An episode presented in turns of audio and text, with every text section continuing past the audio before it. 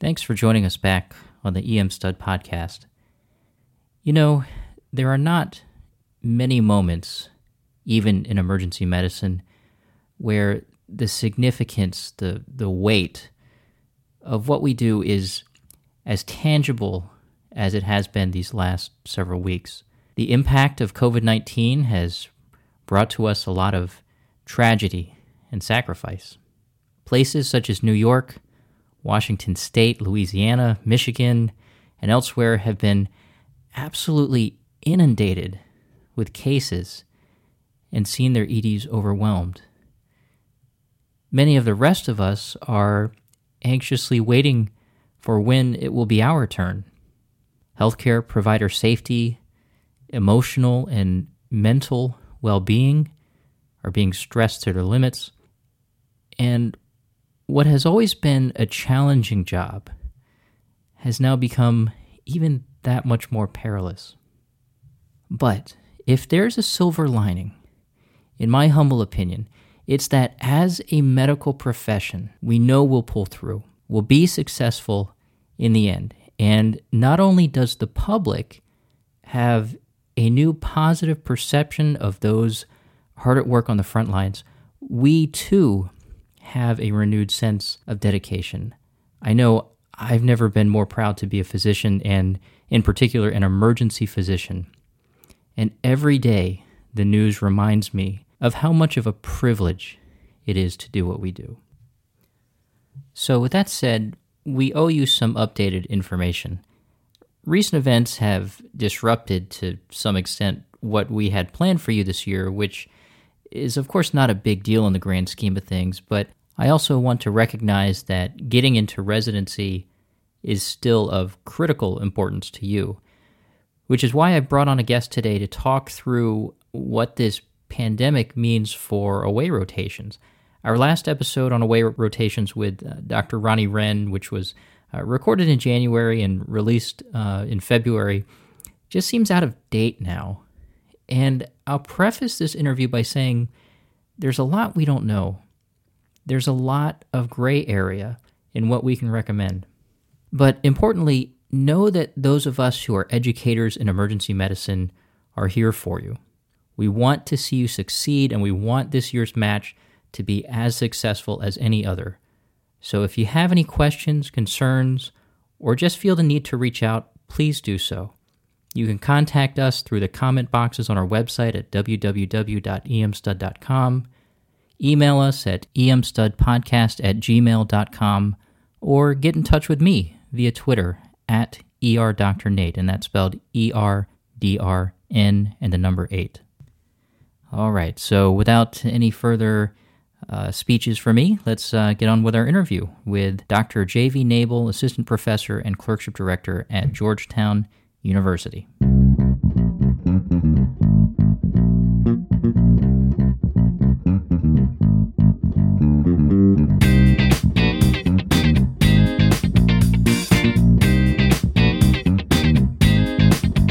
All right, well, today I have with me Dr. J.V. Nable from Georgetown University. He's the uh, clerkship director up there and also an expert on not only reviewing visiting student applications, but running a clerkship and uh, giving out advice. So, uh, welcome back to the show, JV. Thank you so much. Uh, thank you so much, Nathan. Really appreciate uh, the invitation to be here. We last interviewed you, I think, gosh, how many years ago was that now?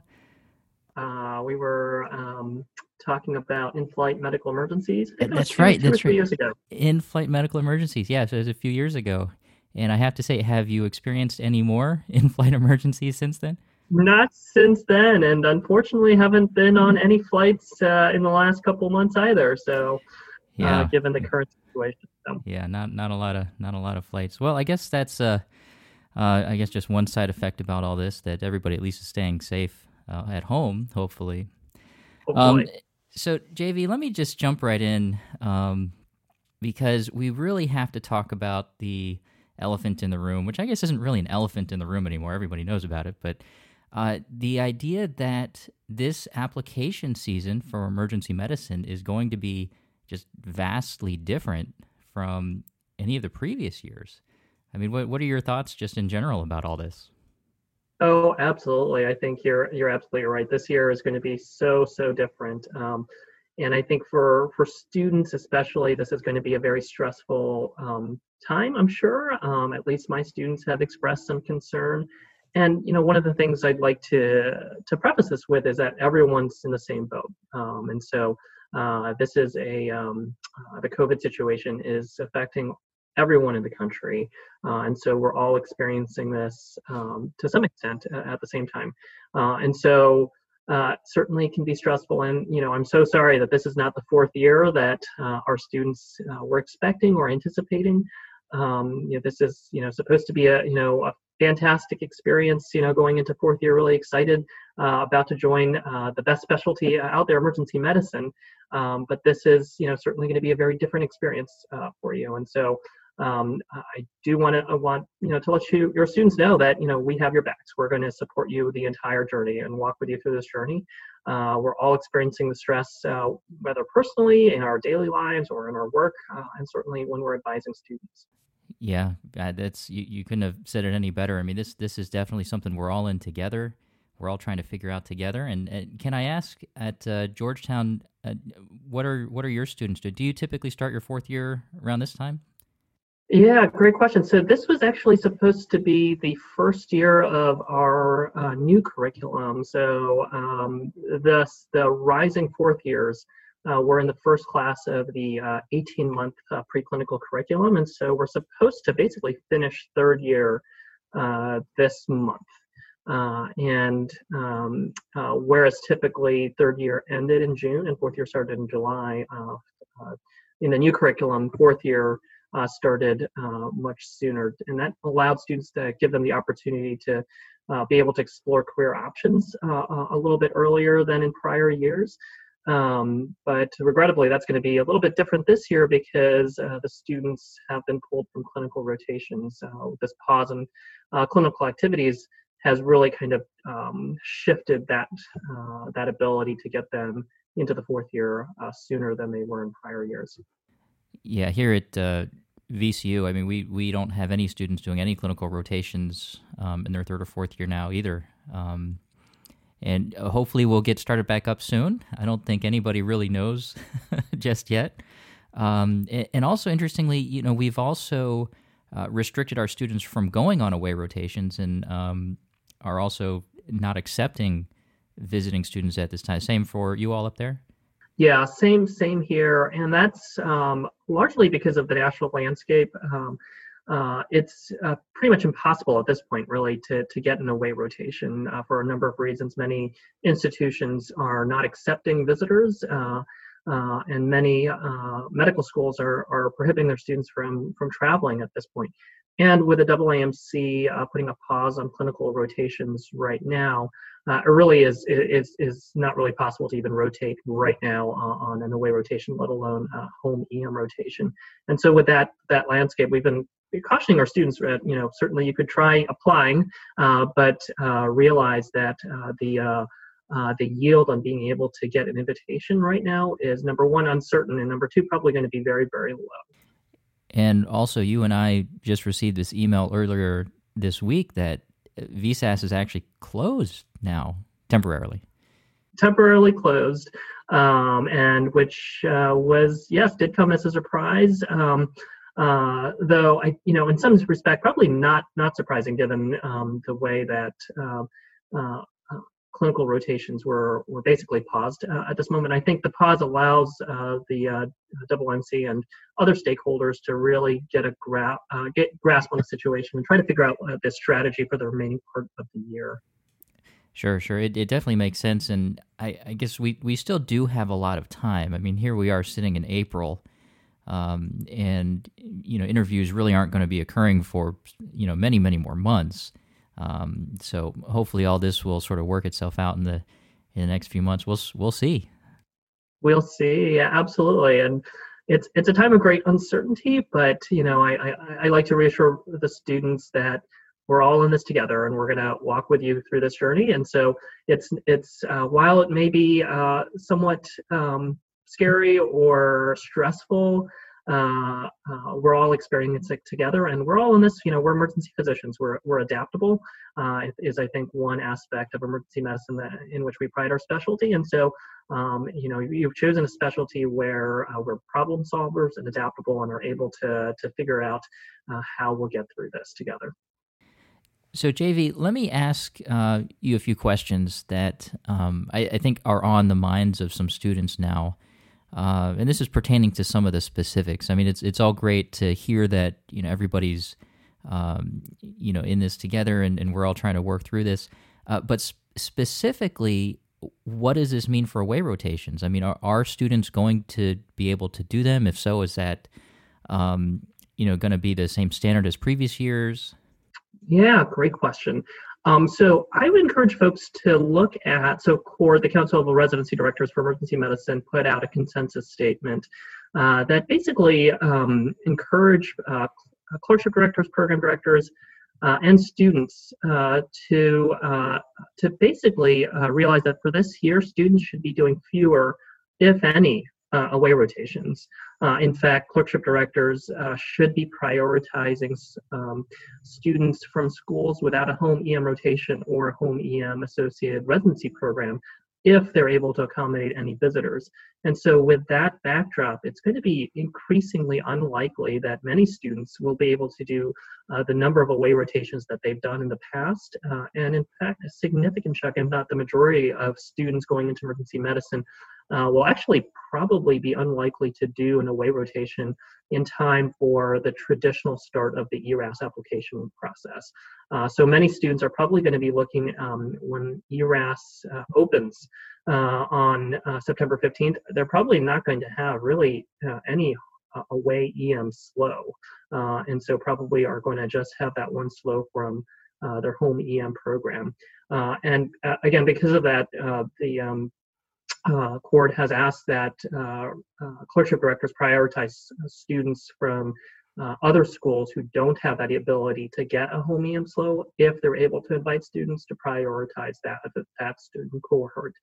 And so, uh, you know, you may hear from uh, fourth year graduating fourth years if you're a student uh, a rising fourth year you may hear from other fourth years hey you need this many these many SLOEs in order to be a competitive applicant uh, well a lot of that is going to go out the window this year because uh, the ability to get that number of away SLOEs is probably uh, not going to really exist in this landscape Right. So this this consensus paper um, that was released, I, I think uh, it's been a few weeks now, right? Sort of mid March is when I when I first heard of this, and um, it really is an interesting uh, write up here. Um, of course, it's recommendations, um, not really policy so much, but um, it sounds like if you if you're a student, if you're a fortunate student who has a home EM rotation, maybe this season that's the only rotation you're doing in emergency medicine.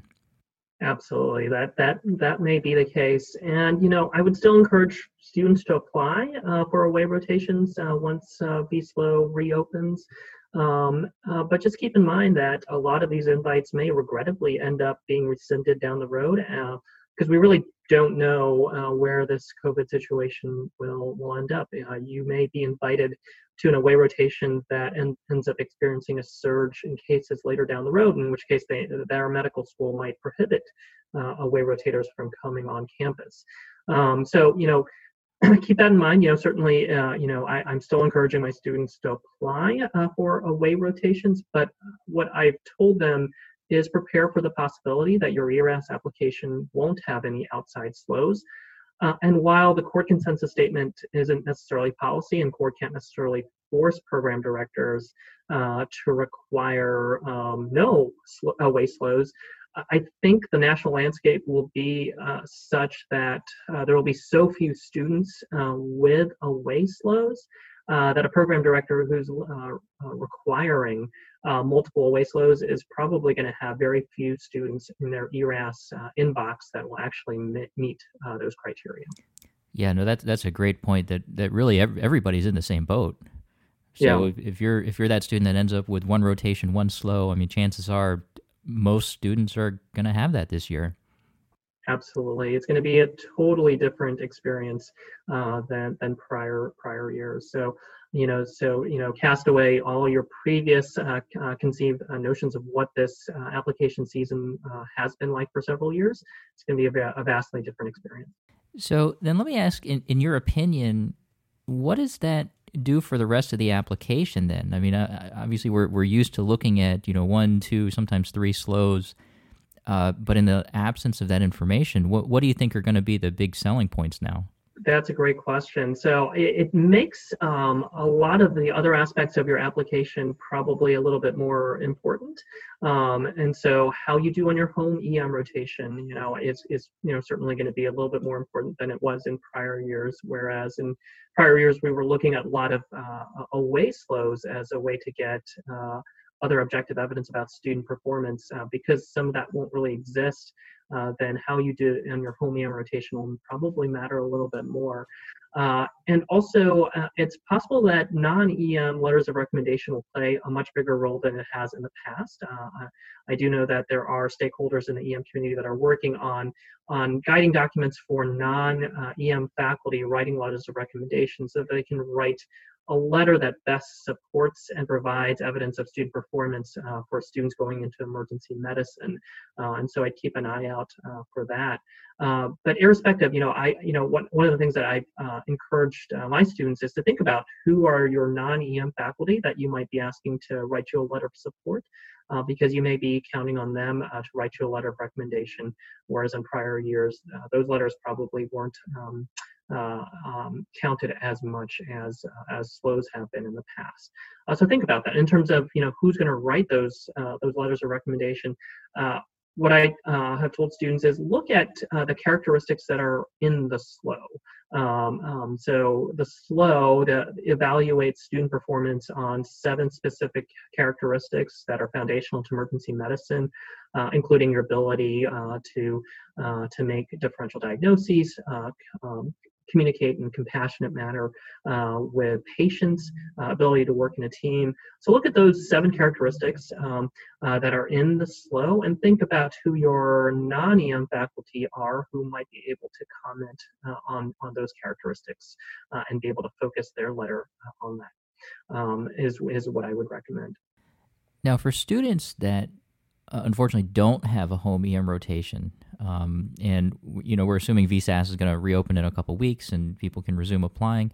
What, what would you recommend to those students to, I, I, guess, maybe increase their chances of getting a single EM rotation? Letting clerkship directors know, hey, you know, I don't I don't have anything here. Please, you know, come let me rotate there. How, how would they communicate that? Yeah, that, that that's a great question. So what I have encouraged uh, students is is approach uh, the the history of your um, uh, your school. So when a student comes to me and says, "Hey, I'm looking for an away rotation in this city. Uh, do you have any um, any recommendations of where to go?" One of the first things I do is pull up my Google spreadsheet of my alumni uh, from from my my uh, my school and see who rotated at individual programs there and that way i can uh, i can uh, get them to connect um, and try to figure out where's the best place for them. And i would imagine the same would hold true if you're at a uh, institution without a home em rotation um, many of these schools have um, uh, pre-existing official or perhaps non-official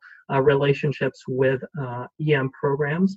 Uh, and so many students from schools without a home EM rotation uh, sometimes preferentially do away rotations at certain shops. Uh, and so I would leverage those sorts of relationships of, of prior students rotating at um, other institutions and try to see if you are able to build those connections. Um, so if you're at school A that doesn't do a home EM rotation, uh, but has a lot of alumni that have done uh, away rotations at residency program B, uh, leverage that uh, relationship. You probably have former alumni that are residents or even faculty there that might be able to get you an in. Yeah, no, that's great advice. So, so what I'm hearing is really try to leverage those those connections, those relationships that your your faculty, your dean's office may have, and this is not the time to just sit at home, fill out your application, you know, from your home computer and hope it hope it works. Really right. kind of use the resources that you have available to you. Absolutely. You know, and the emergency medicine community is is a tight knit community. We we uh, know um, uh, each other pretty well, and so um, you know, use that networking uh, to your advantage, and you know, reach out to your advisors, uh, your dean's office to see, you know, where where can I make these connections um, uh, for to, to best uh, tee you up for success.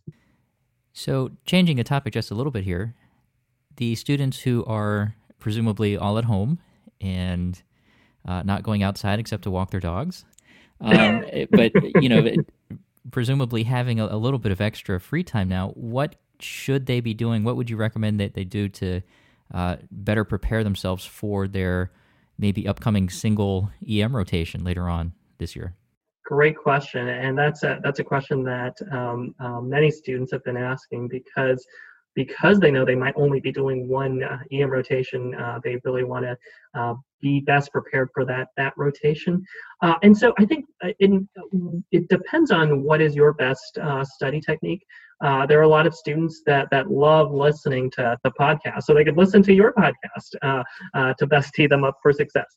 Um, a lot of students like like reading, and so there there's an online reading curriculum from uh, from CDEM uh, that you could potentially uh, look at as well.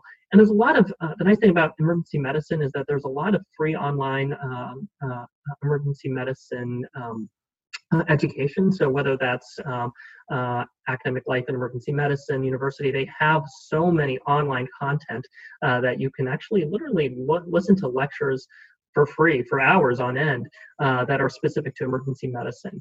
Uh, and so what I would encourage students, again, you know, look at the SLOE as uh, an open book test, right? So those are the seven characteristics that you are going to be assessed on. Uh, so look at that SLOE and uh, do a self-assessment and see okay what uh, am i potentially struggling at? Is it differentials? Because if it's differentials uh, then uh, find a reading curriculum that walks you through um, uh, specific complaints and what are the differentials for that uh, is it uh, interpersonal skills? Is it um, your commitment to the specialty? If it's commitment to specialty, your specialty, you know, reach out to your advisor and ask, well, how can I demonstrate a commitment to emergency medicine? Uh, and so, uh, you know, I tell students, you know, the SLOE is an open book test, right? So look at it and see what you're going to be assessed on and try to figure out all right well where am i where are my potential weaknesses and where can i leverage uh, my opportunities? Um, is, is what i would do. So take these next couple months when you're off uh, clinical rotations uh, to uh, to prepare yourself uh, for your home rotation so that you can come out of that with a golden ticket SLOE. great advice. Great advice for sure. Is there maybe any last words of, of wisdom or, or anything else you wanted to just tell people i guess? Uh, yeah. You know so a, a lot of students uh, and and faculty are are understandably um, stressed about this this situation, and and a lot of students are asking you know a lot of really good questions. Um, and I think um, it's important to understand that we, we don't have all the answers, and that's okay. We don't have all the answers because this is an evolving scenario. We're in the middle of a situation, a situation that has never happened before and it's okay to say i don't know. Uh, i you know a lot of students are asking me some very good pointed questions and a lot of times i have to answer you know i honestly don't have a good answer right now. Um, and so uh, i think it's it's that's okay. And we're gonna we're gonna work through this. Uh, we're going to you know be adaptable uh, and problem solving through this. Um, uh, but just keep in mind that we, we have your backs. We're, we're going to work through this. Uh, we're all working, walking through this journey together um, and you know it's scary you know because it's it's there's a lot of unknowns um, but uh, all of us are, are, are in this are in this together well, thanks again to uh, Dr. J.V. Nable from Georgetown University on sharing his words of wisdom and uh, some uh, practical advice for the next few months. And, uh, you know, this is obviously a topic that uh, we're going to have to revisit. And uh, as things change for this year's students going through the match cycle, um, the the advice that we've been giving for years just may may be a little bit different this year. Uh, yeah, being flexible, yeah, being flexible is definitely key. Uh, but anyway, JV, thanks again for for joining us. You're welcome back anytime. Oh, appreciate it.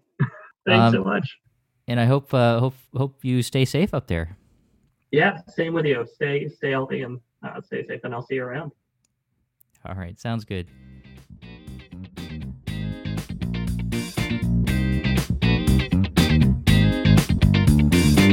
On behalf of myself, my co host, Scott Wieters, and all of us at CDEM, I want to wish everyone a safe next few weeks and months.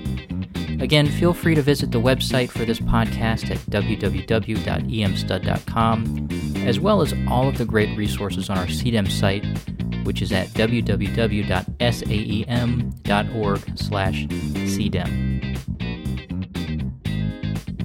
And of course, we'll be back with more on EM Stud.